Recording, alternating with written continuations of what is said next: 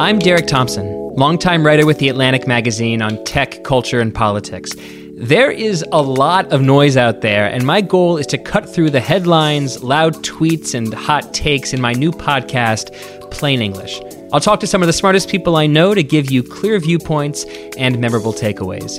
Plain English starts November sixteenth. Listen for free on Spotify or wherever you get your podcasts. This episode is brought to you by Mint Mobile. One thing you don't have to worry about cleaning up this spring season, your wireless bill. Just switch to Mint Mobile. It's easy. And right now they have unlimited talk, text, and data plans for fifteen dollars a month when you buy a three-month plan. To get this new customer offer, go to mintmobile.com slash watch. That's mintmobile.com slash watch. forty-five dollars upfront payment required, equivalent to fifteen dollars a month for first three-month plan only. Speed slower above forty gigabytes on unlimited plan. Additional taxes, fees, and restrictions apply. See Mint Mobile for details. This episode is brought to you by Anytime Fitness. We're not all professional athletes, but we all have health goals. That's why Anytime Fitness gives you access to personalized plans and support from a coach. Plus, you can track your training, nutrition, and recovery progress with the Anytime Fitness app, just like the pros. With twenty-four seven access to more than five thousand gyms worldwide, get more from your gym membership. Visit anytime fitness dot com to try it for free today. Terms, conditions, restrictions, all apply. See website for details. I need support staff to clear the room. Stand up and walk now. Hello and welcome to The Watch. My name is Chris Ryan. I am an editor at the ringer dot com, and joining me on the other line, this podcaster has swagger. It's Andy Greenwald. It's going to be a cool energy today because, again, you know, people didn't get this in their audio feeds, but our super producer, Kaya McMullen, just yada yada'd us. Like, we were doing some early pre-pod bants, and maybe the clock was ticking, and all of a sudden we heard, this Zoom is being recorded. It means it's time to go. She said we well, were we ready. We dragged her on early because I, I have, like, morning coffee, like, afterburner, like, vibes right now. I'm, like, ready to rock. And I didn't want to wait for another hour or so until our scheduled recording time. So, Andy, it's so nice to see you again on a Thursday. Today, we're going to be talking about uh, the most anticipated shows, our most anticipated shows of twenty twenty-two. Um, we'll talk about the episodes eight and nine of Station Eleven on Monday's show, because those just dropped uh, this morning. They're, they're obviously, as we wind down on that season, very heavy. And we want to give them their due time and get let people get a chance to to check them out over the weekend and stuff. Yeah, I, I, I'm just still kind of hung up on this idea that maybe we should be trading and like when I, biometric I say people. I mean, Andy. Listen, I am caught up on everything I need to be caught up on. I, I, I just meant maybe we need to like be trading our biometric info that the phones are tracking. So I'd be like, Chris is Chris is peaking right now. His testosterone levels are through the roof. Like, this do you would ever be feel our, that way? Like, is there like a prime podcasting hour for you? I'm always ready to go. You know me. I'm equally prepared at any hour, which is to say, marginally. So I like super early, mm-hmm. or I like super late. The middle of the really? day kills me. I like, as you know, as as very avid listeners to this podcast mm-hmm. might remember, I recorded a most anticipated T V of twenty twenty, I believe. Uh, when I we found out that we had like an advertiser, like we needed this, to have an legend, episode for an legendary. ad. And on Christmas Eve, I think, I recorded a thirty-five minute solo podcast after drinking three beers and watching a Sixers game where I just like read a list of shows, half of which were only on in England and a quarter of which never came out. And I got ten minutes into it and I was like, man, I've been talking for an hour. And it was definitely just like eight minutes into it. It's so good. This this this needs to go in the vault, like the Library of Congress. When we when we donate our papers yeah, to the University right. of Montana at Yellowstone or whatever, I'm going to like donate the, mine to Temple. Yeah, I think I think that's right. I think that's right. With, like, it's going to be John gonna, Chaney's sweater, and then like my like the collected dats of all of my pods. And I'm going to donate mine to Temple B'nai B'rith uh, in Wilkes-Barre, P A, just for, just for you know, really, really steering my parents right, you know, making you the man that you are. Yeah. Well, no, I became. I went through my man to boy ceremony in in, a, in in scenic Gladwin, P A. But you know, I figured I figured that's where they'll build the plaque, but the library build the plaque. It's, it's a small press, right? So, okay. The way I wanted to start this conversation was uh, by asking you a little bit about your other gig, if that's okay. So we yeah. have a list of shows that we're going to go through, and I divided them up into some convenient categories, and we're just going to kind of talk about which ones we're most looking forward to. Maybe we do some concern trolling as we do on this show. But I know that you, in your other gig uh, as a as a writer and as a as a mm. television maker, um, often are among the the pages and pages of like, here's what we have in development. Here's what we have on our books. Here's what yeah. we're working on. Here's all this stuff. Sometimes it's to take it to you and be like, do you have a take on this or whatever? But I guess when you, I was curious, like when you look at that like vast amount of intellectual property that these uh, streamers and networks are sitting on, do you have like a sense of like what the conversion rate is, you know, in terms of like it, it, what actually winds up making it to screen? It, it's a great question. First of all, I have to say I am very grateful and appreciative that you referred to me as a T V maker. I am constantly feeling like that is a fleeting title because I haven't made, I've made paper pages of scripts, but I haven't made actual television now in, in, in over two years. And I worry that it starts to feel like, like for example, when Uncle Joe Biden had his colonoscopy and Kamala had the, had the chalice for like ninety minutes, when all sure. is said and done, is it going to be like, I was president? You know, like I made laws? I'm not saying, like, her career is not over. Like, it would be great if she became president one day, like, not during a colonoscopy. But what I mean is, like, if you have one at-bat in major, in M L B, are you a sure. are you a major leaguer? I think yes. So, yeah. I you thank you. You also made a show. I, I yeah. witnessed you making decisions yeah, yeah. about, like, props and set design and costume design and acting choices, and you it it, it just becomes you more it. You, you did a lot. It just becomes very kind of uh, uh vague as the uh, as the variants pile up. Um so to your point, yeah it, one of the more fascinating things actually about being in the not actively making but actively developing part of the T V writer mm-hmm. business is T V the, curious. Yeah. The, the so, so curious. Should I get a colonoscopy too? Um, you take these meetings with networks and studios, producers, and before the meetings as prep, um, the extremely helpful assistants um, of my agents send um, basically giant P D Fs of, okay, you're meeting with Warner Brothers. Here's everything they have in development. And the first however many pages are the shows that are currently being made. And it's like season three staffing now, blah, blah, blah. Going to be filming in Atlanta again, whatever. And then you get into like pages thirteen through seventy-one. And it's everything that's in development. And mm-hmm. it is wild. And it is, I, I, I'll start by answering your question directly. I think the conversion rate is incredibly small, incredibly small. I mean, there are projects in in development, some actually in what seems like active development. I think the difference being sometimes titles are in there just because they're in the library. Like it's an old movie and it says um, O W A, open writing assignment. So they're looking for people like me or whoever else they're meeting with to be like, oh my God, yes, Cool Runnings was my favorite movie. What if um, the bobsled team also sold meth? You know, and they'd be like, yes, or whatever. I didn't get that gig. Bobsleds? Yeah. Yeah. It, it's weird. It, that's kind of been my pitch to everything and um, crickets. But um, yeah, it, you see things in there that are thrilling and would be incredible, but it's all so fragile.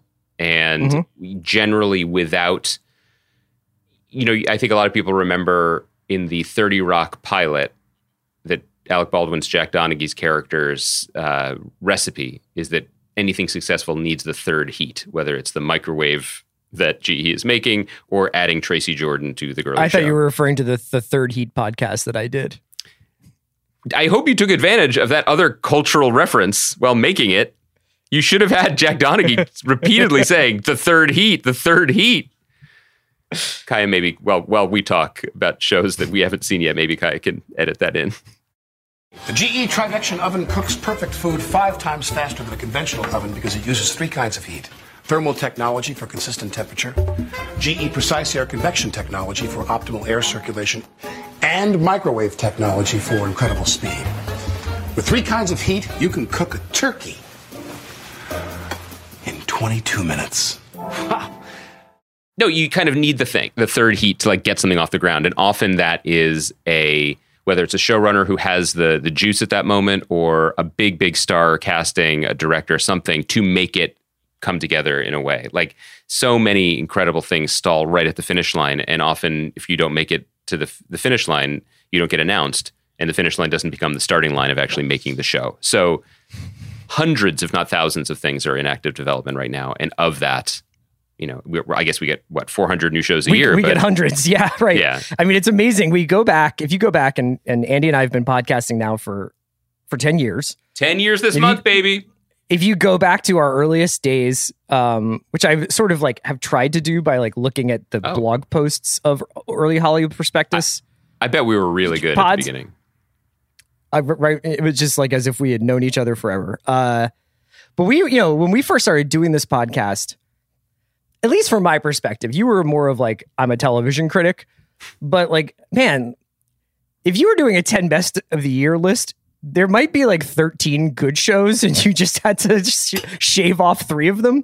Do you know what I mean? And so oh, I, I yeah. think that like just the amount, when you look at like the lists, like I, I refer to lists on the playlist and Vulture and a bunch of other places to kind of put together the document that we're working from.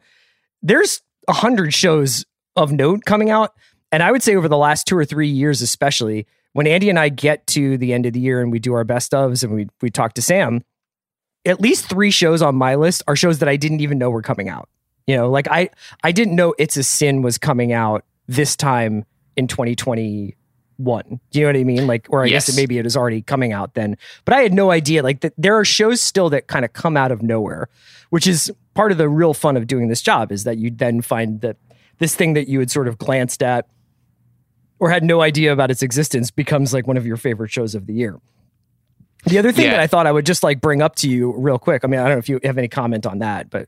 No, I'm just, you know, thinking back to those glory days, like we had already been doing the podcast for two years, but like in twenty fourteen, my top ten list uh, for mm-hmm. the year, it just feels so relaxed.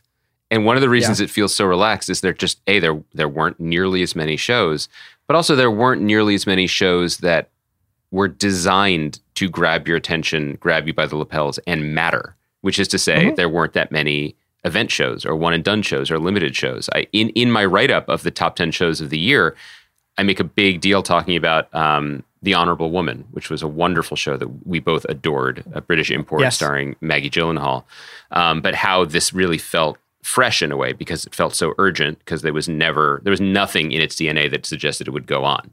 Um, and also I felt confident enough in the relative, you know, scarcity of true, true gems to make the uh, viral goof Too Many Cooks uh, my number ten show of the year. That's right. So that was I, a very, very Grantland of you. It's it, but it's also it's very innocent time. Like I don't really know what I left off. You know what I mean? Like Veep and Game of Thrones are on my list, and The Nick. Like it's fine. Any anyway, yeah. Please continue.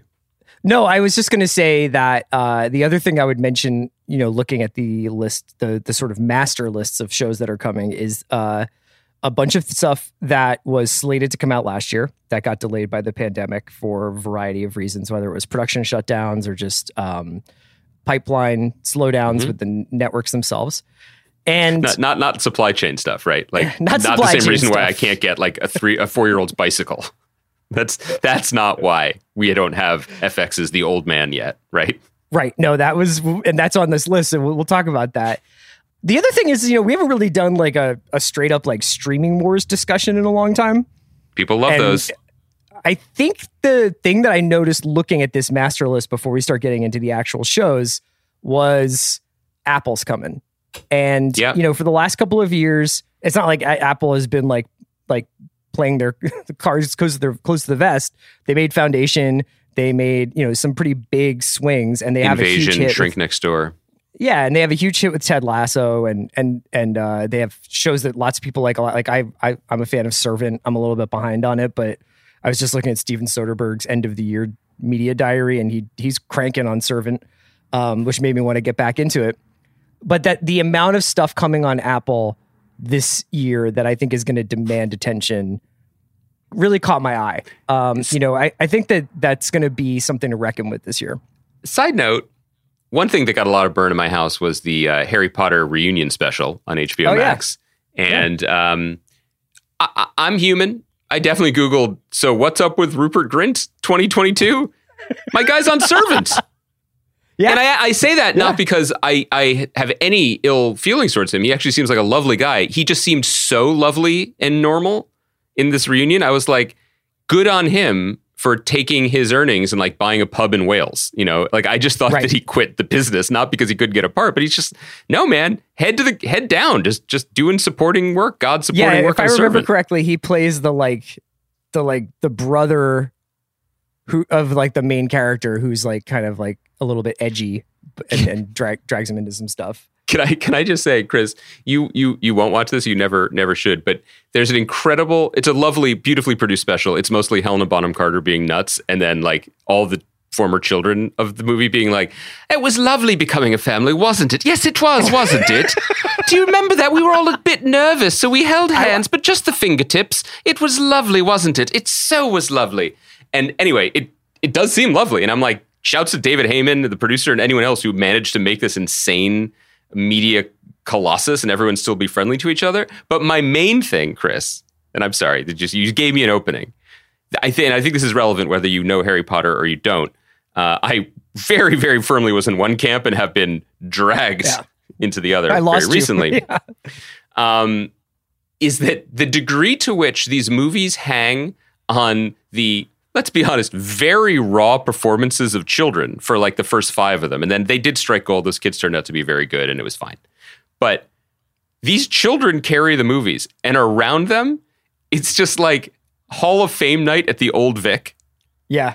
It's Rick fucking Min, Fiennes. Yeah. Maggie Smith, um, Richard Harris replaced by Michael Gambon, and then Gary Oldman and David Thewlis show up midway through. Like, it is so outrageous. And Robbie Cochran, and then like on day one, they're like, okay, so what you're doing is turning into a cat and then scolding these children. And Maggie Smith is, and you wonder why Maggie Smith didn't come to the reunion. You know what I mean? It's How's, amazing, uh, but it, it all worked. Did uh, Thewlis show up to the reunion? Thewlis, did he show up to the reunion? He, I believe he does. He doesn't get much screen time. He, he. Okay. I think he does get interviewed once. Ian Hart, who played John Lennon in Backbeat. Yeah, in, I remember you know, him. He's, he's kind of a working guy. He's credited in it. And then like he, he has one quote where he's just like, that was a mad bit of fun, wasn't it? Having Rafe or whatever. Timothy Spall, like the great genius yeah. of the Mike Leigh films, you know, plays like this weird troglodyte who cuts off his own hand to bring Rafe Fiennes back to life. Just like, can you imagine being like, you, you, the third assistant to the Dark Lord who has no nose. Could could you get me a coffee? You know, and meanwhile, Radha's like, can you can you get back now? We need to put on this production of Lear. It's so fucking wild. It's great. They all seem to be having great fun. Great fun. I I, I recommend watching the part where. Um, hey, did it did it? But it did it puncture any like suspension of disbelief for your kids? Oh God, no, no, they love it. They okay. love it. it okay. It's just it's just wonderful, because I think the greater gift for them was like, they all really like each other, you know, like that kind mm-hmm. of matters. And it's the way I feel about like the two thousand eight Phillies. Like, I want to believe that, you know, Scott Air never brought up politics, you know, around Jimmy Rollins, that they all probably just like, just talked about throwing the old ball around the yard.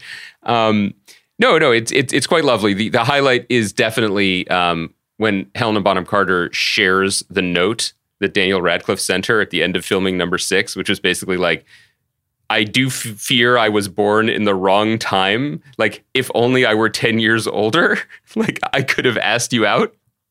And she's Are like, you you're serious? So sweet. Dude. How did Radcliffe feel about getting put on Front Street? Shoot your shot. You know what I mean? Shooters yeah. fucking shoot. Like, yeah. I, I, I wonder I if was he had ne- seen Fight Club by that point. I, I, I was never, I wonder if he'd seen Room with a View. Let's run it back. Run back the tape. I'm just saying. I, I was for, I, for, I was mixed on that dude. I was like, I don't know. Can he carry this franchise that I haven't seen? When I found out about that, I'm like, that guy's got killer instinct. Wait, that dude is fifteen. You, when were you skeptical about Radcliffe? Like tw- when I saw the ago? first movie. Oh, okay. I was like, oh, I don't know about this. Uh, all right, let's get into lot. the most anticipated right. T V of twenty twenty-two. Oh, did you want to say anything about Apple's rise uh, here, or you want to just just that Apple has a bunch of. About? That we are going to see this year in particular, um, I I don't know if this was a strategy. As you said at the beginning, um, the schedule of release things has really come from, it's COVID affected. So whatever Peacock or Apple was planning to do, if they had some grand strategy of how we're going to hook viewers, that was all thrown to bits. But um, last year Peacock, we did Peacock's get... Peacock's like, hold me back. like, Peacock's like Tyler Hero going after Yusuf Nurkic. They're like, we got it. Next year when I come back with all my shows. It's... Peacock as Tyler Hero is amazing. I think I think that's right. People are like, maybe he's great. we'll, just, we'll see. But we'll keep it at a distance from now. No, I mean, we've talked about the Peacock thing before. We're like, I am actually, I, I mean, I've been in business with them, so take this with whatever salt is necessary. But like, um, they, of the streamers, seem to be, at least in terms of the moves that are being made, you know, that are announced in the trades, like they're in the position of any of them, the most like A M C, when A M C was like, I don't know, I guess we'll try this. In yeah. a good way. Like they're they're doing that great project with Ryan Johnson and Natasha Lyonne. That's kind of like a modern day Columbo. They're doing, um, and they the also have old. They have actual Columbo, so you can just watch. And they have actual too. Columbo, which is smart. Yeah. But they also have the new Damon Lindelof show, which is exciting, and you know we can't wait to even find out what it's about. Um, but Apple had some of its really big, like we can pay for this, so we will shows come already, like Foundation and Invasion. But this is the year we're going to get interesting things like Severance, which is a really interesting. Mm-hmm. Kind of a quirky drama project that Ben Stiller is directing and showrunning the first season. Amazing cast, good scripts. Like it, it, it could be something really special, and it's and it's not like things on other networks. So it will. I think that people who have considered Apple as big stuff, Ted Lasso, Tom Hanks movies, this might be the year where you start to be like, oh, there's series on here too that I'm interested in, which yes. makes makes you know who has time for all these things, but it does make for an interesting landscape. So let's start with the blockbusters. Let's start with the biggest shows. Now, I like I said, this is by no means a comprehensive or definitive list of everything that's coming out next year. It's really stuff that grabbed this, our interest. This year, buddy. This year. We're here. Oh, sorry. The future is now. Stuff that's coming out this year. Uh, it's just stuff that, you know, grabbed our interest as we were perusing this list. So the blockbusters, the ones that I think are going to be, they have the potential at least to be like pretty huge cultural events. And I, you know, I have a couple of Of, of questions about some of these things, but let's go with Lord of the Rings, which will be on Amazon. I think is they're aiming for September with that. Mm-hmm. Uh, House of the Dragon on H B O. I'm not sure when that's coming out. When did Game of Thrones used to drop? June? Um, yeah, and then I did it shift? Did it shift to late in the year for its last season? I feel like it did. Yeah, when, I think when, it went it, later, it, but I remember Memorial Days or like kind of like like they would take a week off sometimes because there was a summer holiday. Yeah, yeah, we were, like, when we were shooting the H B O show, we were, it was the summer. Mm-hmm. Okay, so then uh, House of the Dragon, obviously a, a Game of Thrones spinoff. Stranger Things, um, not sure when that's coming out, but I believe it's the spring. Uh, I threw Halo on here because I have gotten a couple of messages on social media of people being like, yo, like, Halo has a lot of fans, and mm-hmm. I know that it's kind of, uh, you know, it looks like a blockbuster movie. And I, I think it has the potential to be pretty interesting. I mean, you and I played a lot of Halo. I don't know if I needed it explained to me anymore, but I really like Pablo Schreiber and Bakeem Woodbine. So I'm kind of curious to watch this. Can you help me draft the group email that we'll send to our wives explaining why we have to play Halo for research this summer? Just like to, to cover this correctly, you know, like, please, please, sir. Give me leave to go to a ring world and fight the. Um, it it looks it look. I, I think that is really. I'm glad you put it on there. I think it, it's fascinating. It looks kind of cool. A friend who worked on it has said really positive things about the experience. So who knows? Um, and that's on Paramount Plus. So uh, that will be on the streamer. And you know, Paramount Plus has kind of shown that it. I mean, eighteen eighty-three had like a huge a huge uh, debut, and I think it still has retained its audience. Mayor of Kingstown's doing very well. It, It's really Obviously, interesting to me. Yellowstone's on on a, on, a, on the uh, actual network, and then it streams on Peacock, amazingly enough. But I think that there is an audience there that might be ready f- to watch Halo on Paramount. Tyler Plus. Hero just connected. He just connected with a roundhouse. He didn't know he had it in him.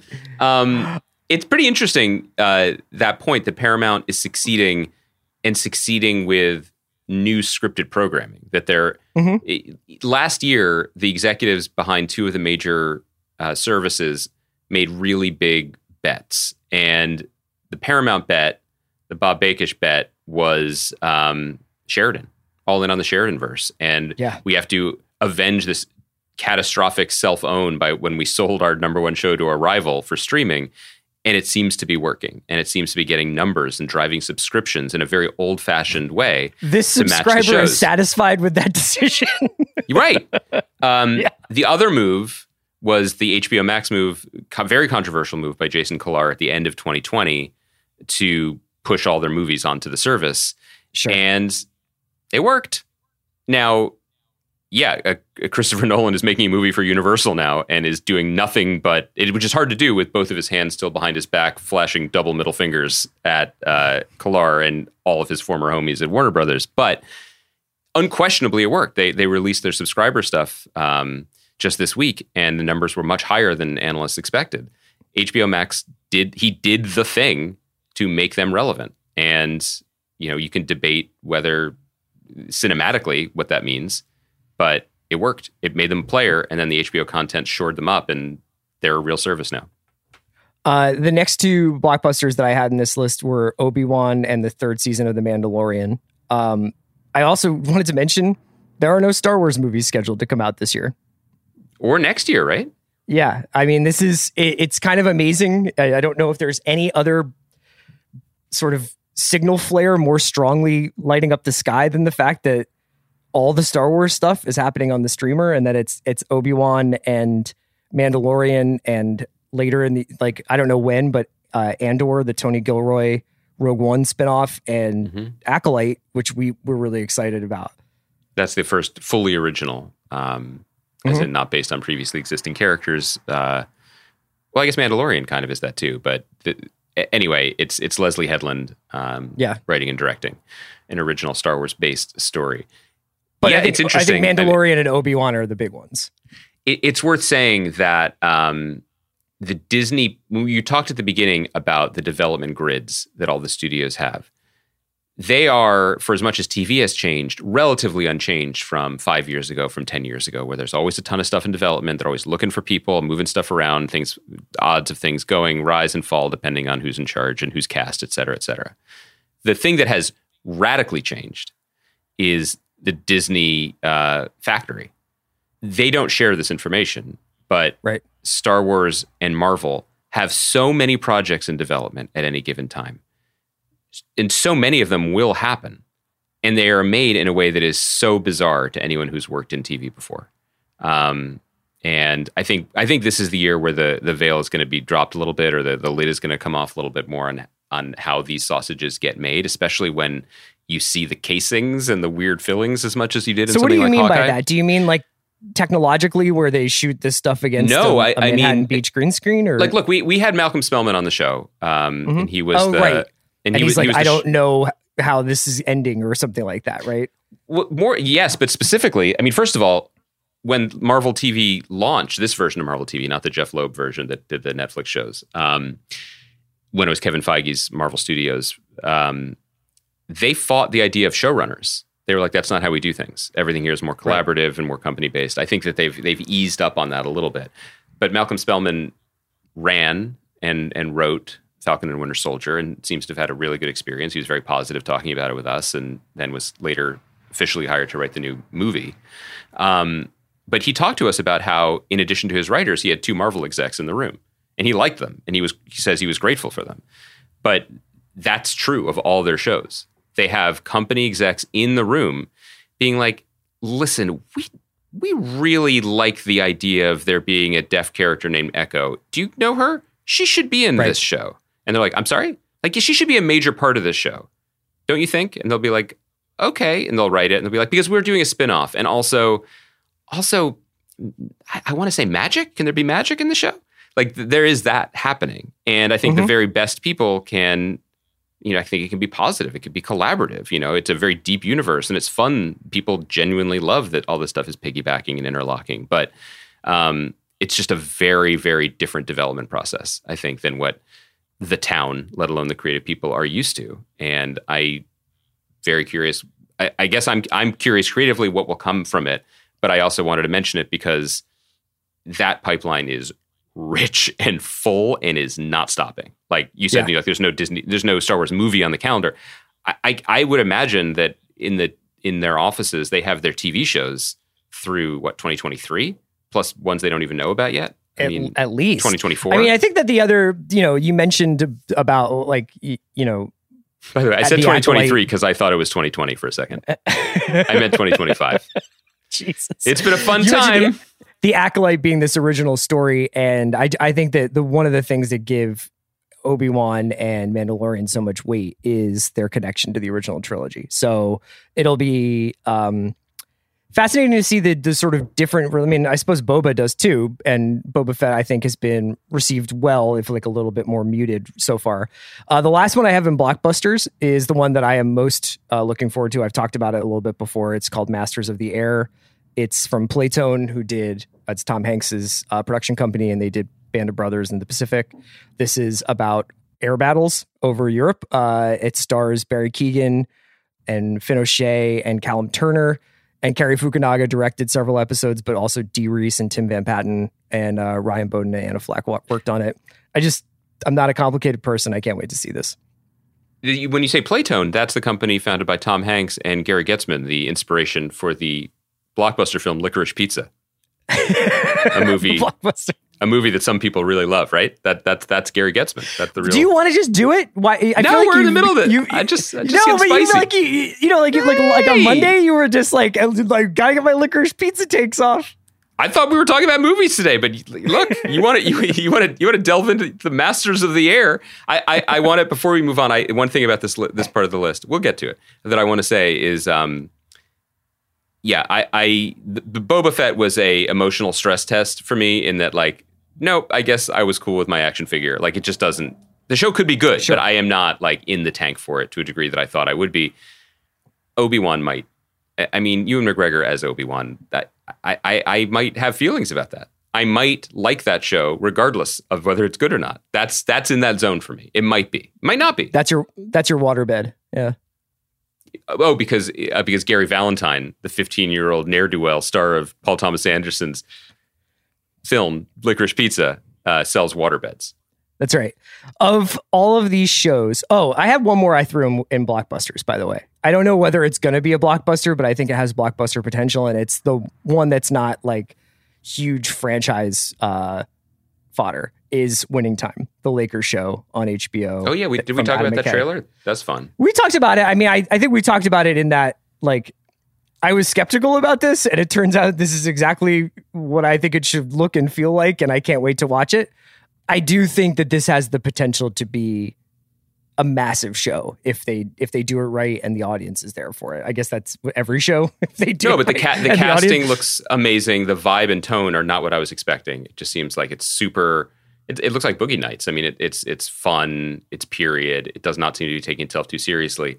I. I, I don't think I'm ready to give up on the fact that we were so close, so close to having an H B O show called Showtime, which yes, I know. I love so much. And it sent me down a rabbit hole of wondering if, like, petulantly A M C will put into development a reboot of the Brian Brown, Brian Dennehy eighties thriller F X. So they oh, can, th- yeah. it, or, or, or that, like, if C B S then in retaliation rebooted All My Children, but they called it A M C. Uh-huh. Right, just the initials. Like, like I, I have nowhere else to go with this, but I, I'm, I feel like there's something here. Don't ever let it be said that you're not engaged with this medium anymore. yeah, yeah. I mean, well, I, these charticle ideas are free. They're free. Um, you want to know? We we often talk about that. The reason why so much stuff gets regurgitated in Hollywood these days is because there's like an audience familiarity with with the past, with with these characters or stories that yeah. they're already familiar with. Can I let you in on a little secret? Please. A lot of people know and care about the Lakers. Mm. Like, yes, that's like, true. In some ways, they're our own Star Wars being played out. It's beautifully so said. I, like the the audience awareness of Magic fucking Johnson is pretty high. So I, I would be I would wouldn't be surprised if this is like a giant, giant success. This episode is brought to you by Mint Mobile. One thing you don't have to worry about cleaning up this spring season, your wireless bill. Just switch to Mint Mobile. It's easy, and right now they have unlimited talk, text, and data plans for fifteen dollars a month when you buy a three-month plan. To get this new customer offer, go to mintmobile.com slash watch. That's mintmobile.com slash watch. forty-five dollars upfront payment required, equivalent to fifteen dollars a month for first three-month plan only. Speed slower above forty gigabytes on unlimited plan. Additional taxes, fees, and restrictions apply. See Mint Mobile for details. This episode is brought to you by Cars dot com. When you add your car to your garage on Cars dot com, you'll unlock access to real-time insights into how much your car is worth. Plus, view its historical and projected value to decide when to sell. So when the time is right, you can secure an instant offer from a local dealership or sell it yourself on Cars dot com. Start tracking your car's value with your garage on Cars dot com. This episode is brought to you by State Farm.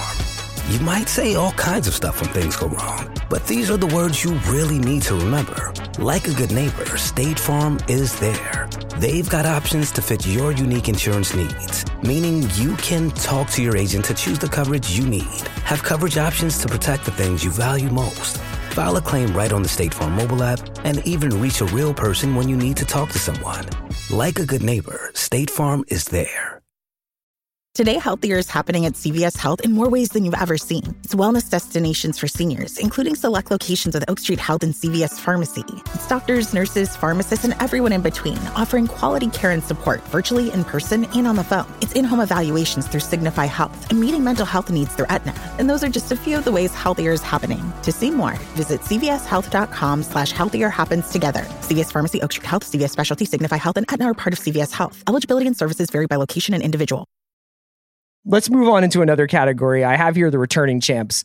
We'll talk about probably all of these shows at various points over the course of the year. Um, but these are the shows that are coming back. You know, oftentimes multi-season shows kind of get brushed aside for their um, dependability. I just did that to Succession, I think, and on my ten best list, where I was like, why would I reward this for just being excellent again?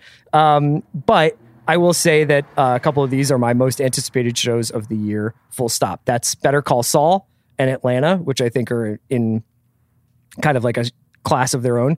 And then Killing Eve, Ted Lasso, Hacks, Russian Doll, Ozark, and Barry are all coming back. Of this group, what's the one that, that tickles your fancy the most? I, I Better Call Saul. I yeah. just had a, it, it just came into my mind again last week, and I miss it so much. I, this is... I don't, this is completely unscientific. It feels like this is the longest we've been out of Albuquerque since Breaking Bad started, because Better Call Saul premiered pretty soon after that finale. Yes, and it was a pretty um, regular every year show, right? Yeah, then and then we even had the movie um, in the middle That's of right. Better Call Saul last time. And so right. it's been a minute, and you cannot get that fix anywhere else, especially as T V has moved towards more of these, you know, uh, one-off limited series, event series types of things. So realizing that we're returning to a canvas where the masterpiece has already been mostly painted is really kind of thrilling, really exciting. And then the wild card, I mean, you know, Atlanta's been the best show of on T V every year it's been on, and it's been an absurd amount of time, three three years plus. Yeah. But also, what makes it special is how different it is from episode to episode, let alone season to season. So I can't wait for what it is, but I'm open-minded. The thing that um, in that list that I really just wanted to circle is Barry. Barry mm-hmm. has been gone for a fucking long time. Barry is, I don't know whether it's spoiler-proof or like people from Dumois aren't, you know, stalking Henry Winkler to like let us know about script leaks. I, I I have no idea what's happening on Barry. It, no, and it left us in an extremely tense place. And the thing about that show that's so interesting to me is that even after it won all those Emmys and we raved about it, we had we had Bill and Henry on our podcast, and I still am surprised how good it is. There's something about it that is so unconventional, right? That it doesn't, it it still surprises. Like when I think about it, I'm like, oh, oh yeah, it was fun. No, it wasn't funny. It was harrowing. You know, it was pretty yeah. incredible. And so I think weirdly, where a show like Succession had a long break and its star only rose, I feel like Barry's, it hasn't dimmed, but I think people have forgotten. I, I just feel like it is so under the radar again that it'll be really, really interesting to see what happens when it comes back. You know, I think that um, your description of how, like, we have no idea what Barry will be like, I have that same feeling with Russian Doll. I, I just really... Oh, yeah. I have a lot of, um, high, I have really high expectations for that show, but I don't expect it to be a retread of its first season. And I don't think that there's any need to, mm-hmm. you know, like I think it told a very, very tight and it resolves a lot of things with that first season, but I'm so excited that they're not done with it. Yeah, it, that's, that is the most dangerous of games other than like what what is the most dangerous game? Hunting humans. But so the second yes. most dangerous game is taking a show that is settled business. Like everyone loved it. Everyone would have wanted more. But also if there weren't more Russian dolls, would there have been an uproar? No, right. it it it did it. So that's that's risky. It's exciting. Uh, we'll probably be talking about Ozark in the coming weeks when it comes back. Um, Ted Lasso, I don't know when that's coming on. Hacks, I can't wait for season two. Um, and Killing Eve is a show that I admittedly like kind of just dropped off my radar after yeah. I felt like season two sort of didn't didn't live up to my expectations. There's a group of shows coming out that all, I mean, I don't know if they're all going to make it out next this year, but they're all kind of circling the same rise and fall of a tech company. So I thought I would mention them because this is obviously a story that's very attractive to Hollywood right now. Um, there's Super Pumped, which comes from David Levine and Brian Koppelman and stars Joseph Gordon-Levitt, Kyle Chandler, and Uma Thurman. And that's about the rise and, I mean, I wouldn't say the fall of Uber because Uber's still obviously going pretty strong, but like the rise and fall of Travis Kalanick. Um, We Crashed, which I don't know if this is actually coming out this year, but it's definitely like listed as it, which is Jared Leto and Anne Hathaway in the, a WeWork story. And mm-hmm. then The Dropout, which is definitely coming out. And that's a, Amanda Seyfried uh, in Liz Merriweather's Elizabeth Holmes story. And Elizabeth Holmes, obviously. In the Liz news. Merriweather and Liz Hannah. Three Liz's. Liz Hannah. That's right. In the mix. So of these three, I think I'm I'm I'm most keyed into The Dropout, although I'm I'm excited to see Super Pumped. I think I'm a big Levine Koppelman fan, obviously, and Brian, we've done pods with Brian and stuff. Which one are you kind of interested in here? Well, so it's interesting. On the face of them, these are not things that I'm particularly interested in. Like I, I have, right. I've, I, I, I am interested first and foremost, I guess, industry-wise. Like you said this at the beginning, this is a genre that the town went crazy for. Like, can we get a yes. podcast? Can we get a magazine article about a scandalous thing ripped from the headlines? Another show coming this year in a similar vein is the Shonda Rhimes-produced show about the con artist in New York, mm-hmm. starring... Inventing um, Anna, yeah. Yes, starring um, Julia Garner, Julia which Garner, is yeah. which is who is in Ozark and is, is amazing.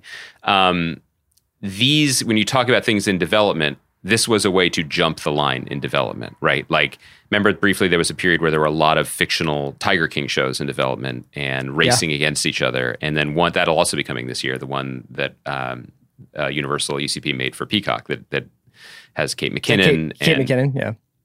Who dropped out of The Dropout to do Tiger King. She was originally mm. playing Elizabeth Holmes in that.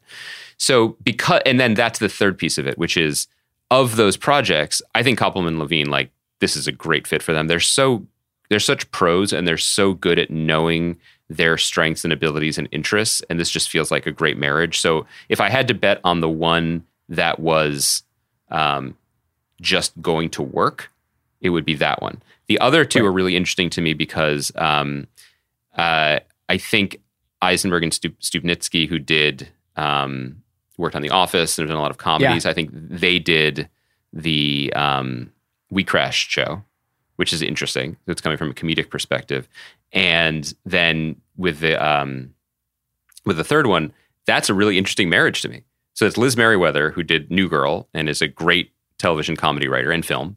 And Liz Hannah, friend of the pod, who has more dramatic leanings um, and is making her own show now called Girl from Plainville. Um, and it was going to star Kate McKinnon, and then it starred Amanda Seyfried. That's fascinating yeah. to me. But it's Amanda Seyfried coming off like the best performance of her career, like maybe Absolutely. in May. So it's like yeah. it's it's kind of this amazing uh, meeting point. So yeah, I'm I'm probably most into The Dropout, but I'm excited for Super Pumped as well. I have a category here for us called award bait, which is, mm. you know, I mean, you could say that some of the blockbusters will be an award bait. I'm sure some of the returning champs will be up for awards. And I didn't even mention in the returning champs that I suppose there's a decent enough chance that we do get a Succession season this year. Do you think that that's possible? Um, it's January. I mean, I guess so. It's funny. Like, it's been so long of this pandemic schedule that it's, you almost forget that even prestige luxury television worked on a yearly schedule before. You know, right. It wasn't all that common to take breaks that extended a year. When we talked to Jesse in December, he He's didn't like, let I out. have I mean, the idea, right? But, but I don't. But know. It didn't sound like The Room was going in earnest. My my yeah. imag- if I imagine The Room is going in earnest now, then yeah, we could see Succession again by the at the end of the year. It could happen. Right. Um, so anyway, the award bait ones, I mean, like I have Under the Banner of Heaven, which is on F X, and it's Dun- Dustin Lance Black's adaptation of the John Krakauer book about a murder in a Mormon community, and, and that stars Andrew Garfield. And then I have Sam Show Gaslit, which is here because I'm very interested in it, and it's about the Watergate break-in. It's based off the Slow Burn podcast and stars Julia fucking Roberts and Sean Penn. And, and I have the off... And... Yeah, Briar Patch's Brian Garrity and Legion's Dan Stevens and Betty Gilpin. I mean, it is stacked. Stacked yeah. cast. And then I also have The Offer, which is also on Paramount and is, I think, a limited series about the making of The Godfather, which stars Miles Teller. But I'm like, if this goes right, Dexter Fletcher is directing it. It's written by uh, Michael Tolkien, who wrote The Player, which gives me a lot of hope because The Player is such an amazing portrait of Hollywood in the first place. The making of The Godfather is a fucking incredible story. If they pull it off, I, I'm I'm really, really, really excited for this. What is your favorite project that Armie Hammer had to drop out of in disgrace? Like, what's on your punch card? Like, what's your number one? Is it this? Or is it the, um, the, Taika, the Taika soccer movie? There's a lot. The Taika soccer movie, they're just reshooting with Will Arnett, right? Which the they role. should do for a lot of things. That sounds like an amazing in choice. De- he, I think he's still in Death on the Nile. He is. He right. is. He's not in... Um, the, he was doing a Jennifer Lopez movie. Uh, right. That was the first... For what it's worth, I um, yesterday I was like... Because, you know, Chris, like I, I'm doing my best. I'm still maintaining my Twitter blackout. I'm not really looking at the news. But I'm still a curious guy. And I like to I, send you things. I like to send you updates. You send me on things, what, and I what and, Kathy and I still, Hochul and, and and Eric Adams are doing. Yeah, Chris is. You know the way like chocoholics love chocolate. Chris is like a chocoholic, but for New York politics. Like Chris fucking loves it. Ever since the Tammany Hall machine, you know what I mean? Like Chris is just. Is that Boston? Anyway, doesn't matter. Chris, it's New York. It's New York, right? What am I thinking of? Doesn't matter. You finger on the pulse. You want to know if and when you go back, you can get a to-go cocktail. Yeah, you want right. to know that if you ever uproot your life, have children, wait for those children to become school age, and want to go to school during a pandemic, you want a new mayor who's just like, stop whining. He didn't say stop whining. Get over it. Stop the hysteria. He was wearing a hype... Eric Adams yeah. was wearing a Hypebeast crew neck sweatshirt that said vaccines on it and was like just given Great. a state of the city. It was just, it was amazing also, content. My, my, my move for this year is to just be as uh, uh, residence curious as Eric Adams. Like, I don't know if people who not from New York, like d- know this, but like no one really knows where he lives. It's kind of cool. In that sense, he's like Batman. You know what I mean? Like no one's really, really, really sure where he lives. And it might not be New York. But now he's the mayor. I did want to just circle back to Chris just to say that, yes, I'm avoiding a lot of news and things, but yesterday I, I still get the Hollywood Reporter emails. And in the emails, it was like, Armie Hammer being recast by Will Arnett in this, but he's still in the Kenneth Branagh movie. And I was like, hmm, hmm, whatever happened to that charming Aryan lug Armie Hammer? A Google, Google. I wish you could have seen the meme that my face did as I read the year-old Vanity Fair story. Wait, did you think that he was just being recast because he couldn't make reshoots? No, I knew that there was something. You know, right. there's always right. a little, little something. But I didn't know the extent of it because also the Vanity Fair piece was just like, Armie Hammer's troubles in sex, in texting cannibalistic sex desires to young women really begins with his great-grandfather Julius performing an illegal abortion in the Bronx in nineteen twelve. What? I was like, what? It's like yeah, Devil man. in the White City. Jesus. It was, it is a, listen, listen, who's going to play Armie Hammer in Paramount Plus's miniseries based on the Vanity Fair article about the Hammer family? And it's going to be called Hammered. That's a free idea. That's a free idea. If you made it this far Why don't in the podcast, you just go back to blogging if, it's, if that's what you want to do. Uh, the next group of shows that I have here are Superheroes in Outer Space, Right. Um, that is, you know, we mentioned Andor and Acolyte. Not sure if uh, Acolyte's coming this year, but Andor, I believe, is. And then uh, I have The Boys on Amazon, a trio of Disney shows, Moon Knight, Secret Invasion, and She-Hulk, all M C U shows, and Peacemaker, which is on H B O Max and is the spinoff of Suicide Squad starring John Cena. You know what's funny when you do this list and you have the master list and you're like, fucking Master of the Air, Atlanta, Better Call Saul. Yeah. You know, like you're like the shows. Then it's like the, the Marvel shows seem small. Like they almost seem like they're back in the nerd cabinet. And I know we're going to get to the end of the year and there's a pretty good chance that these Marvel shows and these Disney shows will just be like the biggest thing on T V and everything else will pale in comparison. But I will say the offering this year, it's kind of weird. You know what I mean? Like it's kind of a weird collection of weird shows. I... I think Secret Invasion is going to be take a little bit of explaining to people. I think She-Hulk, the way they've envisioned it as like a courtroom dramedy, is yeah. is a is a choice. Miz Marvel, Knight, uh, not Moon on your Knight, list. The but more also, I read about Moon Knight, I'm like, weird guy. Super weird, super weird, and Oscar Isaac and Ethan Hawke.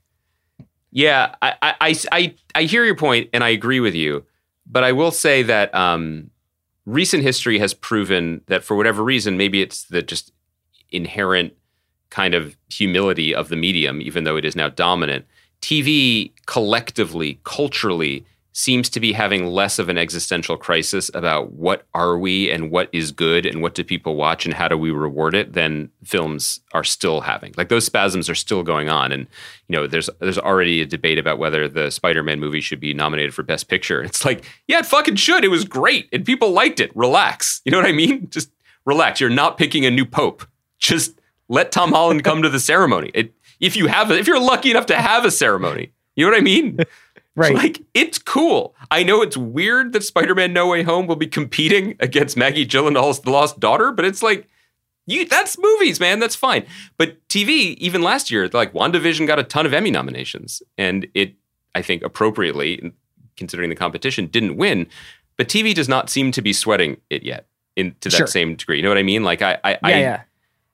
Ethan Hawke, Good Lord Bird last year, Moon Knight this year, no problem. It it all seems, right. Maybe it's because you're not buying a ticket, but people seem to be able to more easily hold in their minds the idea that tonight is a She-Hulk kind of night, and tomorrow night might be, um, I, I, I don't even know where to go, with The Good Fight. Tonight what, what, is a She-Hulk kind of night. That, that, by the way, that that's pillow talk. That is that's a romantic right. thing. Baby, do you want to watch She-Hulk? it's a It's a She-Hulk kind of night.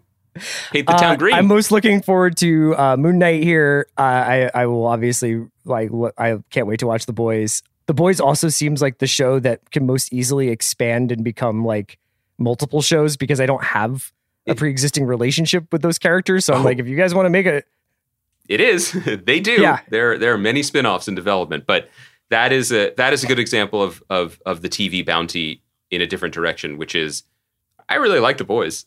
I'm really excited to watch more seasons of it. That's fun. I have not thought about it for a moment since it ended last year, but that is not an indictment of the show.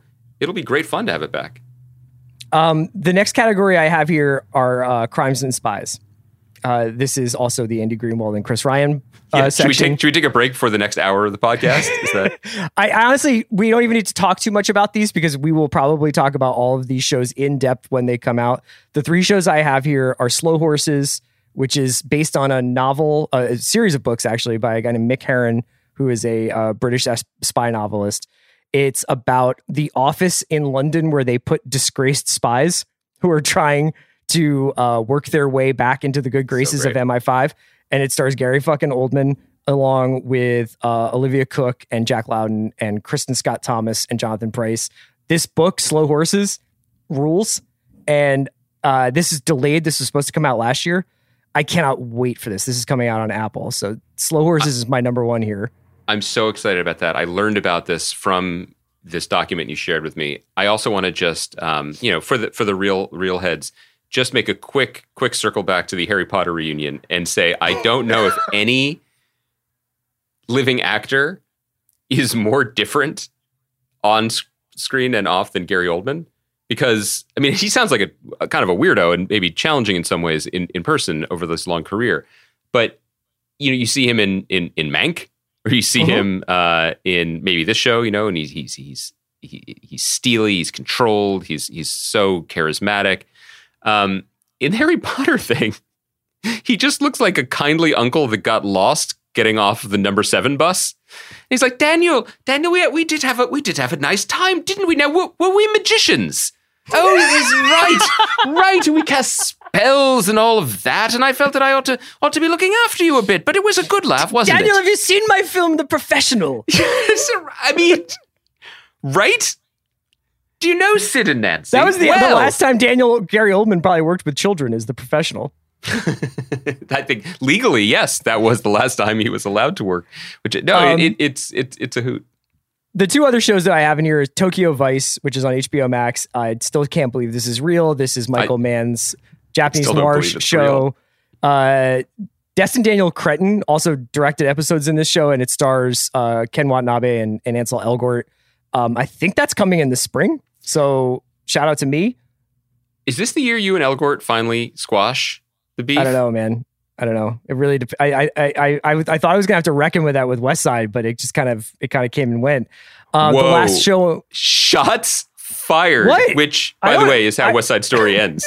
You were basically like, I was spoiler. going to spoiler alert. I was going to reckon with this guy who I have been beefing with for five, you know six what? I years. I think that he's got a lot more going on than just like our like old beef that was like a joke on Twitter a while ago. I think the beef was settled until you were just like, I don't need to engage with West Side Story because the marketplace already spoke to that. Amazing. Um, the last Amazing. one is uh, The Old Man, which is on F X and is a show uh, based on a Thomas Perry novel starring Jeff Bridges and John Lithgow. Uh, about uh, a spy, an old spy who's living off the grid, who gets pulled back into action. This was delayed, I think, not only because of COVID, but because of Jeff Bridges' uh, cancer diagnosis. Um, but it looks like they are going to get this up uh, this year. And this is one of my most uh, anticipated shows of the year. Yeah, every so often you get a combination of talent and network and project where it's like, we're going to be watching it. We're going to be watching it. I mean, I think that obviously we ended up being so... so deep in the tank for Mayor of Easttown, we still haven't come up for air. But like on on the page, we knew that we were going to be watching that show just because of the the resumes of those involved in the subject matter. This is like that. So the next category I have here, we can kind of breeze through some of these a little faster. Um, I have super showrunners slash directors. So these are showrunners that you and I either are very interested in, or we, it's exciting that they have a new project, or directors who are making the uh the move to the small screen. So obviously mm-hmm. The Last of Us also has blockbuster potential. That comes from the Chernobyl uh guys, Craig Mazin, and and stars Pedro Pascal, based on the video game. I'm very excited for this. I have not watched Chernobyl yet. I know. Um uh some other ones here. Pistol, which is Danny Boyle's Sex Pistols show. That's gonna be on F X. Pachinko, which comes from Soo Hyun, who did uh I believe the the Terror, and mm-hmm. is directed by Kaganda, um or at least some of it is. Very excited about that. Disclaimer, which is just Alfonso Cuarón has a Apple T V show with Kevin okay. Kline and Kate Blanchett. Okay, twenty twenty-two. Alfonso um, Cuarón in the in, in the Harry Potter reunion thing. Did you know that he directed? I did not. Film. I assumed yeah. he was. Yeah. yeah uh, Ripley, which is from Steve's Alien, ap- adaptation of Patricia Highsmith's uh, famous novels, stars Andrew Scott. Sign the me Hot up. Priest. And Roar, which is from Liz Flahive and Carly Mention. It's the new anthology series from the Glow creators, and is a described as, quote, an anthology um, of darkly comic feminist fables, but this stars Nicole Kidman, Cynthia Erivo, and Merritt Weaver, and Alison Brie. Uh, That's a so, great cast. I'm happy. I'm so happy for Liz and Carly, who are lovely people, veterans for this podcast. Still mad about Glow. Still mad, still mad about, about it. Glow. Yeah. Glow was great. There should be more Glow. Netflix, you really screwed that up. You screwed that up, man. A- any of the other ones here that you're like, I, I can't, I, I gotta see this? I am, ex- no, I mean, as written, no. I mean, a Cuarón show, okay. Yeah. yeah, I mean, this just sounds, this is, I'm glad we're doing this now so early in the year, because as you said, well, you, you did it alone last year, and frankly, I, I fought for that to be a continuing tradition, but here I am somehow. Um I I love the depth and breadth of this list, and also how sp- hyper specific some things are. like whether they're, you know, properties we already know or returning shows, but also how vague a lot of those last few shows are. We have no idea. It can be yeah. great when big talent comes to the small screen or make anthology shows. It can be a total miss. We have no idea. But also the subtext of this entire podcast to me is what you said at the beginning. We didn't know It's a Sin was coming. We didn't know Station Eleven was coming. We weren't checking for it. It probably wasn't on your, I don't know if it was on your list last year.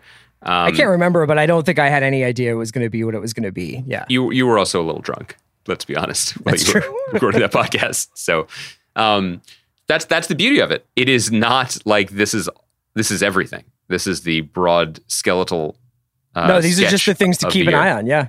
Yeah. yeah. Uh, Greenwald, great to see you. Thanks, as always, to Kaya McMullen for producing. We'll be back on Monday. We're going to be talking about episodes eight and nine of Station Eleven, um, and we have lots more to chat about. So I, I, we're going to talk about some of these Oscar movie screeners. We're going to get to it on Monday, um, and also we I won't step on it, but Chris discovered a show. That sounds like Columbusing. This show exists, but Chris like brought a show that people have really liked. All I care about attention. right now is is Southside. Yeah, that's the only show I care about right now. Southside began on, H- on Comedy Central. It's now on H B O Max. It's the only good thing. Yeah. It's the best thing. I love it so much already. We we This isn't us talking about it. This is just us letting you know. You can watch both seasons on H B O Max now, and you should, and we're going to get into it. We're going to talk yeah. about it because we love it. Uh, all right, Andy, I'll see you on Monday.